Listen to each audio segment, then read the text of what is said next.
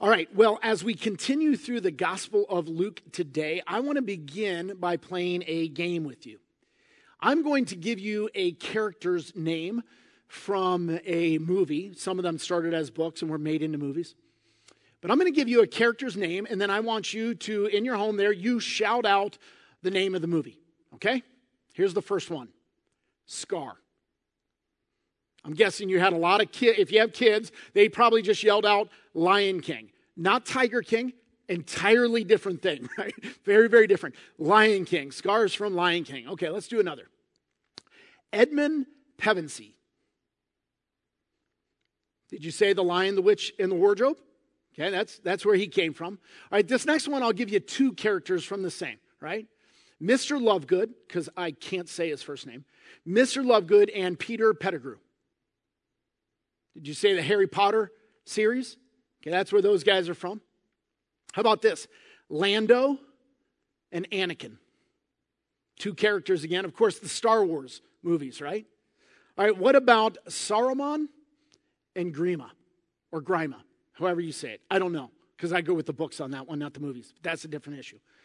Saruman, obviously, that's the Lord of the Rings series, right? How about this one? Fernan Mondego. Oh, such a great movie. Did you say Count of Monte Cristo? Oh, it's such a great movie. We'll go back in time just a little bit. How about Cypher? Did you guys say Matrix? It's from the Matrix movie. One more. We'll do one more even further back. Fredo Corleone. Godfather, right? Godfather. All right, now, hope you did well in the game. Here is the bonus question. Ready? Look over that list, and the question is this. What do all those characters in those movies have in common? If you don't know, I'll give you a hint. Benedict Arnold. A two Brute. Right? They're all betrayers. Do you know, I actually trimmed the list down significantly. Do you know how many of our movies have a betrayer character in there? Oh, Shannon hates it. Whenever a, a betrayer comes, like betrayal happens in a movie, she, it just goes right through my wife. She hates it. But it's all over movies because it's very common to the human experience. And what we're going to do today is look at the most famous betrayer in all human history. His name is Judas. So we're in Luke chapter twenty-one, actually barely. We're at the very end of chapter twenty-one. We're going to pick it up in verse thirty-seven. Look at these verses. And every day he, that's Jesus, and every day he was teaching in the temple, but at night he went out and lodged on the mount called Olivet. And early in the morning, all the people came to him in the temple to hear him. Now the feast of unleavened bread drew near, which is called the Passover. And the chief priests and the scribes were seeking how to put him to death, for they feared the people. All right, now what's happening there is, remember, this is the last week of Jesus' ministry before his crucifixion. And during that week, he keeps teaching in the temple courts. Evidently, at night, he would leave the city of Jerusalem. He'd go outside the walls to Mount Olivet, is right next to Jerusalem. And there are two villages on it, Bethany and Bethpage. And he had friends there. He'd stay at their houses at night. But in the morning, he would then hike back into Jerusalem early in the morning, start teaching in the temple courts again. And the people loved it. They flocked to him. They hung on his every word. They loved it. But the religious leaders were not such big fans. They hated it. I mean, Jesus was quite clearly teaching against them at times. He, he was challenging the establishment. He was upsetting the apple cart of their religious money scam. They didn't like that. And according to the religious leaders' perspective, Jesus was stealing their followers. So they were jealous. They were so jealous that they wanted to get rid of him. I want you to imagine this. Imagine Jesus shows up in twenty twenty in Stowe, Ohio, and he comes to me and says, hey, Rick, uh, I want your pulpit for the next month. I want to preach here at Redemption for the next month. Wouldn't that be awesome? Oh my goodness, I'd say, Jesus, no. How about instead of the next month, how about the next decade or two decades? Like let's, let's, that would be awesome. That would be so awesome. What if instead I said, no, this is my pulpit. This is my church. This is my platform. This is my stage. This is my influence. This is where I make money. This is mine. No way. If I did that in that moment, I clearly tip my hand that I don't care about God and his message, and I don't care about you. Because let's just agree together, Jesus, Rick, like, like Jesus would be way better, right? But I don't care about you getting the best preaching from Jesus. No, no, no. I care about me. I would have tipped my hand. And that's exactly what's going on two thousand years ago. So here Jesus is teaching in the temple courts. God in the flesh right there, and they are against it. They're trying to shut it down. So they want to kill him. Uh, it started back in chapter eleven that they wanted to be against him and trick him and trap him. In chapter fourteen, it says they want to kill him, so they start looking for an opportunity. But there was a thing here where it said, but they couldn't because of the crowds. So you remember, he's surrounded by these adoring crowds that are hanging on his words, loving him. And if they arrest him and kill him right in front of the crowd, they'd have a riot, and they can't risk that. They want the people on their side. So what they need to do is they need to arrest Jesus on the Q T, on the down low. But every time they see him, there's all these crowds. They need to have a moment when Jesus is mostly alone when they can arrest him, but they don't know when that is. What they need is they need some inf- inside information. They need an inside man. They need a betrayer. They need a Judas. So let's continue. The passage continues in Luke twenty-two, verse three, and it says this. Then Satan entered into Judas called Iscariot, who was one of the number of the twelve. He went away and conferred with the chief priests and officers how he might betray him to them. And they were glad and agreed to give him money. So he considered, excuse me, so he consented and sought an opportunity to betray him to them in the absence of a crowd. There it is. Now, to this day, a betrayer is called a Judas. A week ago, Saturday evening, I was coming into the church building. I saw a van at the back of the parking lot, so I went down there to see if it was some of our people, and sure enough, it was. Mom was in the van with the baby, but uh, three young boys were learning to ride bikes uh, outside the van all around our parking lot, and I was on my motorcycle, so I pulled up and interacted with them for a bit. Great little guys. Uh, their names were Isaac, Noah, and Caleb. Three great biblical names. Strangely, none of them were named Judas. Have you noticed, like, nobody names their kid Judas? I think that would be kind of funny. Like, can I introduce you to my son, Judas? Did you say Judas? Yeah, I named him Judas. Like, nobody does that. Nobody names their kid Judas because this guy is not a good namesake. What happened to Judas? What happened? Well, two things. Something happened on the outside and something on the inside. Let's start on the outside. On the outside, Judas loved money. He was all about money. He had a money idol, a money issue. You read in John chapter twelve, verse six, that Judas was the treasurer. So Jesus had this traveling ministry with him and his twelve guys. Other people would go with him. Judas was the treasurer, and he was a thief, it says. He, he, he was skimming. He was taking money from a ministry for himself. That's terrible. That's terrible. But he did that. And so what happened is he decided to sell Jesus for a price. thirty pieces of silver. Luke doesn't give that detail. thirty pieces of silver is not a lot, but he sold Jesus out. And if you look at that famous painting called The Last Supper, we'll look at it next week, probably, I think. But uh, if you look at it, Judas is clutching a bag of money. He's all about money. That's what's going on on the outside. And that idol comes into play and he betrays Jesus. But there was something going on on the inside. It, it said Satan entered into him. Now what's that mean? Okay, first of all, let me give you just a brief sketch on the Satan thing because a lot of you are new to the faith and growing, and that's wonderful. So Satan is the devil. He's the devil. He started out as the chief, the top, the archangel. Beautiful, but he, he became proud. And he didn't want to keep his place. And the only one up from him was God himself. And so he asserted himself against God and tried to lead a rebellion. He led a third of the angels with him in his rebellion. But here's the thing. It's not a fair fight. Okay, it's not like there's two gods, the good God we call God and the bad God we call Satan. No, it's like God and like angels way down there.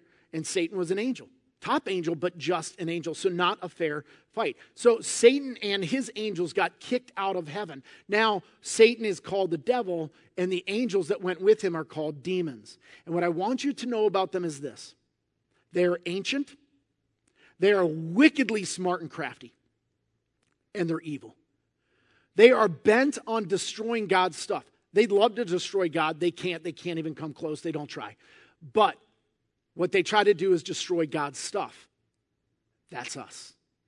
So here, Satan is trying to destroy God's stuff.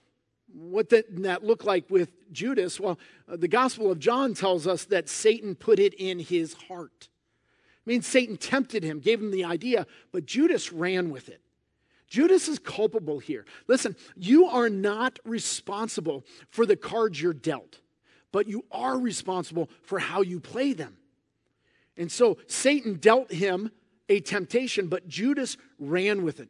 Judas was not overwhelmed. He wasn't overcome. This wasn't against his will. He was culpable. In fact, in Matthew's account, Jesus says about Judas that it would have been better for him if he had never been born. You see, that's, that's eternal condemnation. Now, when people were overcome by demons against their will, Jesus was very compassionate, but not in Judas' case. He was culpable. He was involved. See, increasingly what was happening is that Judas' heart was walking on the dark side. He was, in a sense, surrounded by Christian religion, but he was dancing with the devil. He was saying, maybe I can have some of this Jesus stuff, but also flirt with a little bit of evil. Maybe I can have both. I'm guessing some of you can relate to that. Here's what I want you to hear. You can't dance with the devil and walk with the Lord. You can't dance with the devil and walk with the Lord. You can't. And eventually Judas had to resolve that tension and he went in the wrong direction and he lost. Think about it seriously. You're going to betray the Son of God, the Son of Man, the Messiah, the Creator, the Savior, and you're going to do it for thirty pieces of silver and you think you're going to win in that transaction?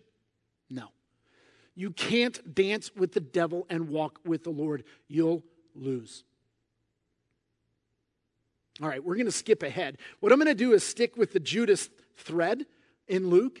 And so we'll skip ahead a little bit to the Last Supper. This is a passage that I'll actually uh, unpack for you next week. But we'll, we'll jump there because at, at uh, let me give you just this much for now. Uh, Jesus hid where he was going to do the Passover. It was secret to him and some of the disciples, and they got him there. And that was because, I believe, he knew Judas was looking for a place where he would be exposed and alone. The Last Supper would have been the ideal place because it was in Jerusalem. Best place to arrest Jesus. Keeps it secret because he's like, not yet. I want to celebrate Passover with my guys. And so he keeps it secret. And so they gather in that upper room. They celebrate Passover. We call it the Last Supper now. And uh, at the end of the meal, Jesus was speaking, and he said this in Luke chapter twenty-two, verse twenty-one. But behold, the hand of him who betrays me is with me on the table. For the Son of Man goes as it has been determined, but woe to that man by whom he is betrayed. Okay, let me just inject something right here. Notice it's woe to Judas, that man. Judas did it. Satan didn't do it. Judas did it. Then it goes on to say this. And they began, the, the disciples, they began to question one another which of them it could be who was going to do this. Okay, that's interesting. They began to question each other. That means it wasn't obvious to them. Like a good movie, you don't know who the betrayer is in scene one. Right? It's not obvious. It wasn't obvious to them. Like Judas wasn't that slacker disciple that nobody liked.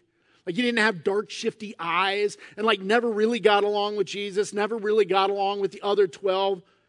That just wasn't it. Like it wasn't the case that when Jesus said, hey, one of you is going to betray me, like all of them cut their eyes at Judas. They're like, yep, it's that guy. Though that would have been kind of funny. But that's not what happened. Instead, they were saying, wait, what? Are, are you serious, Jesus? Who? Which one? They had no idea. But Jesus knew. Jesus knows. Listen, Jesus didn't come so that everyone would love him. Jesus didn't come to avoid betrayal. Jesus came on a mission to seek and save the lost. For that, he had to die in our place as our substitutionary sacrifice. For that, he had to go to the cross. For that, he had to be arrested. For that, he had to be betrayed. And Jesus said, bring it on. In John chapter ten, we, we find out that Jesus said, look, nobody takes my life. I lay it down. Jesus said, bring it on. And he had to be betrayed for that to happen. Now, I'm going to skip ahead a little bit again to the time when he is arrested. This will be several weeks from now. We're going to be in Luke chapter twenty-two, verse forty-seven. Now, it's after the Last Supper. They've left the city. They're at this garden uh, called uh, the Garden of Gethsemane. And uh, here's what we read when they come to arrest him. While he was still speaking, there came a crowd. And the man called Judas, one of the twelve, was leading them. He drew near to Jesus to kiss him, but Jesus said to him, Judas, would you betray the Son of Man with a kiss?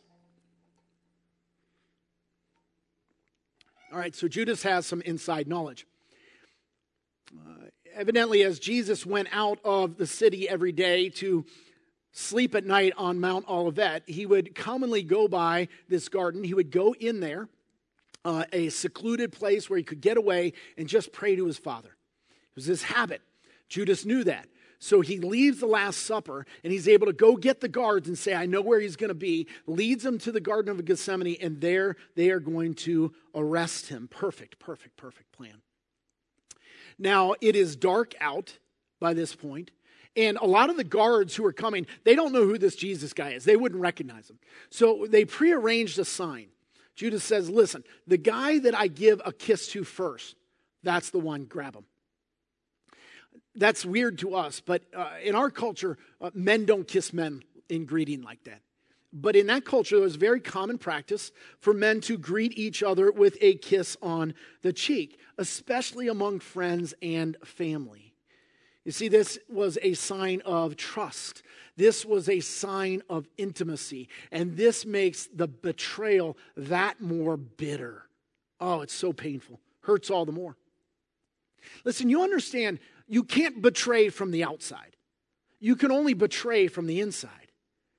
And it's a reality in, in this world that the ones who are in closest to you can hurt you the most and often do.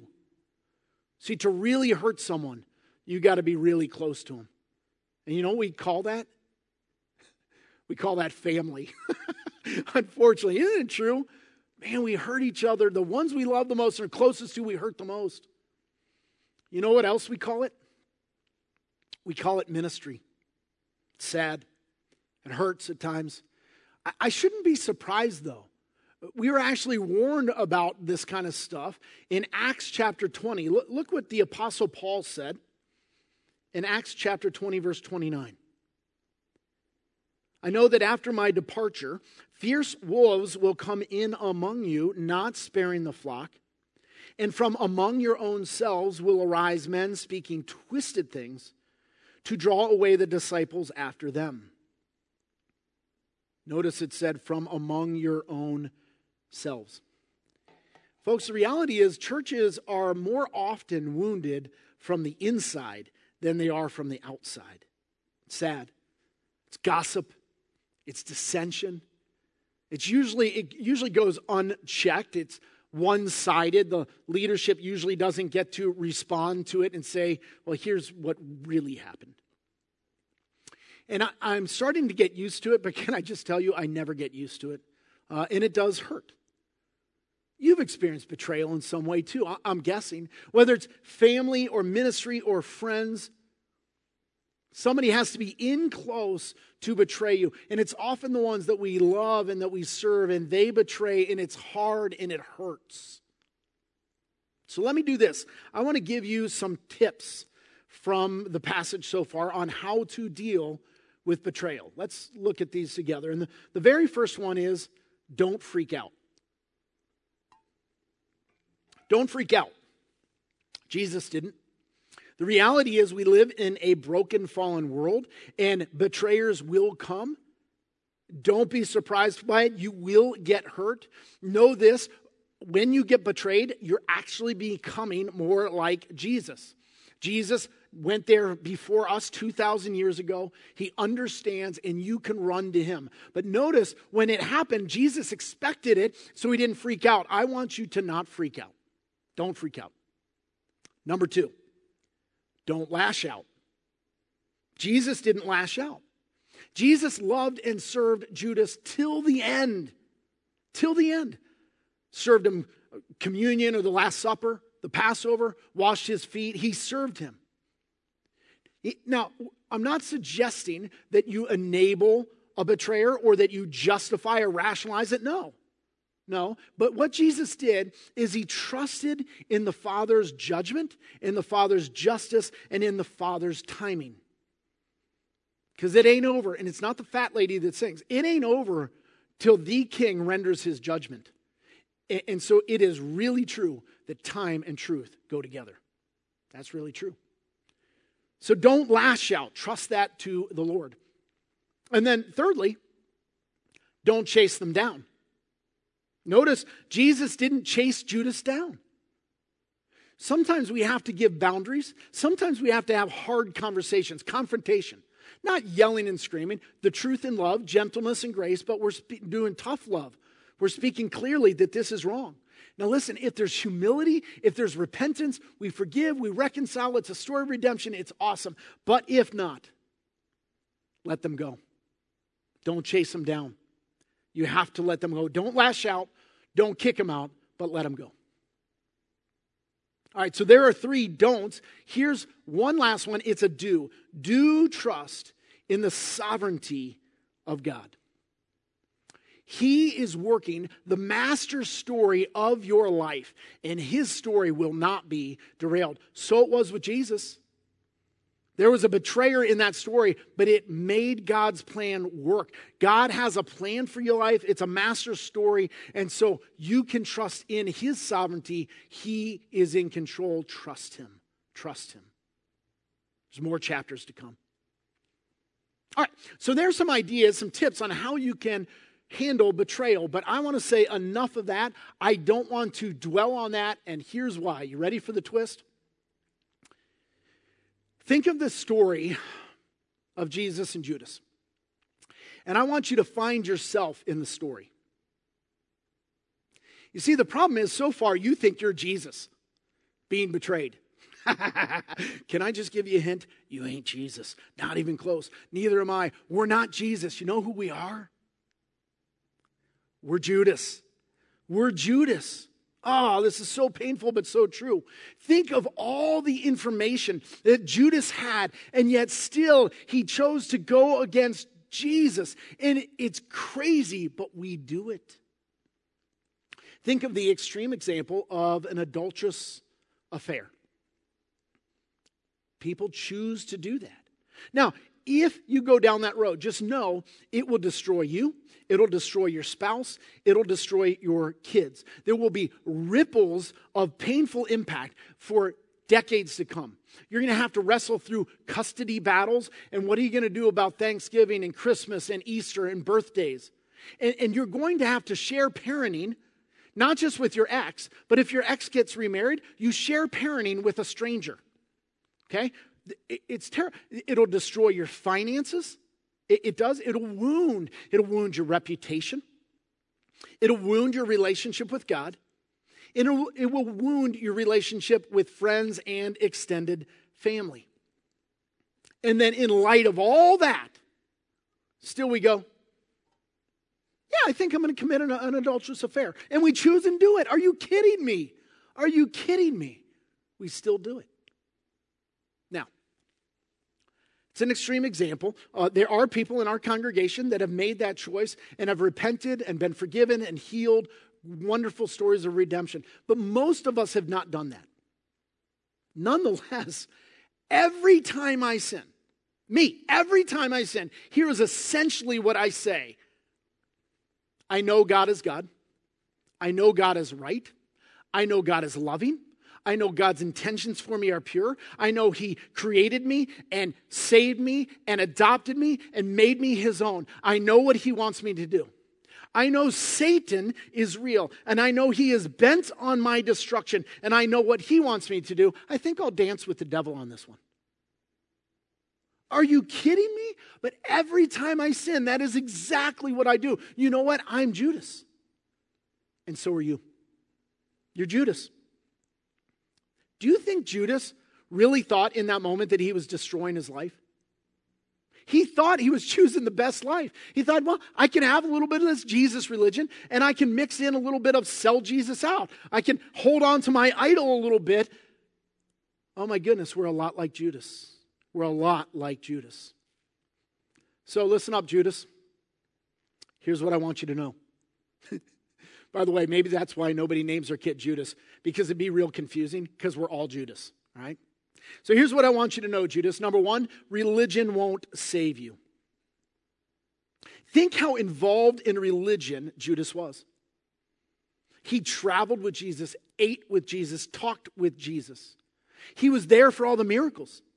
He was there for all the teaching. He probably said amen.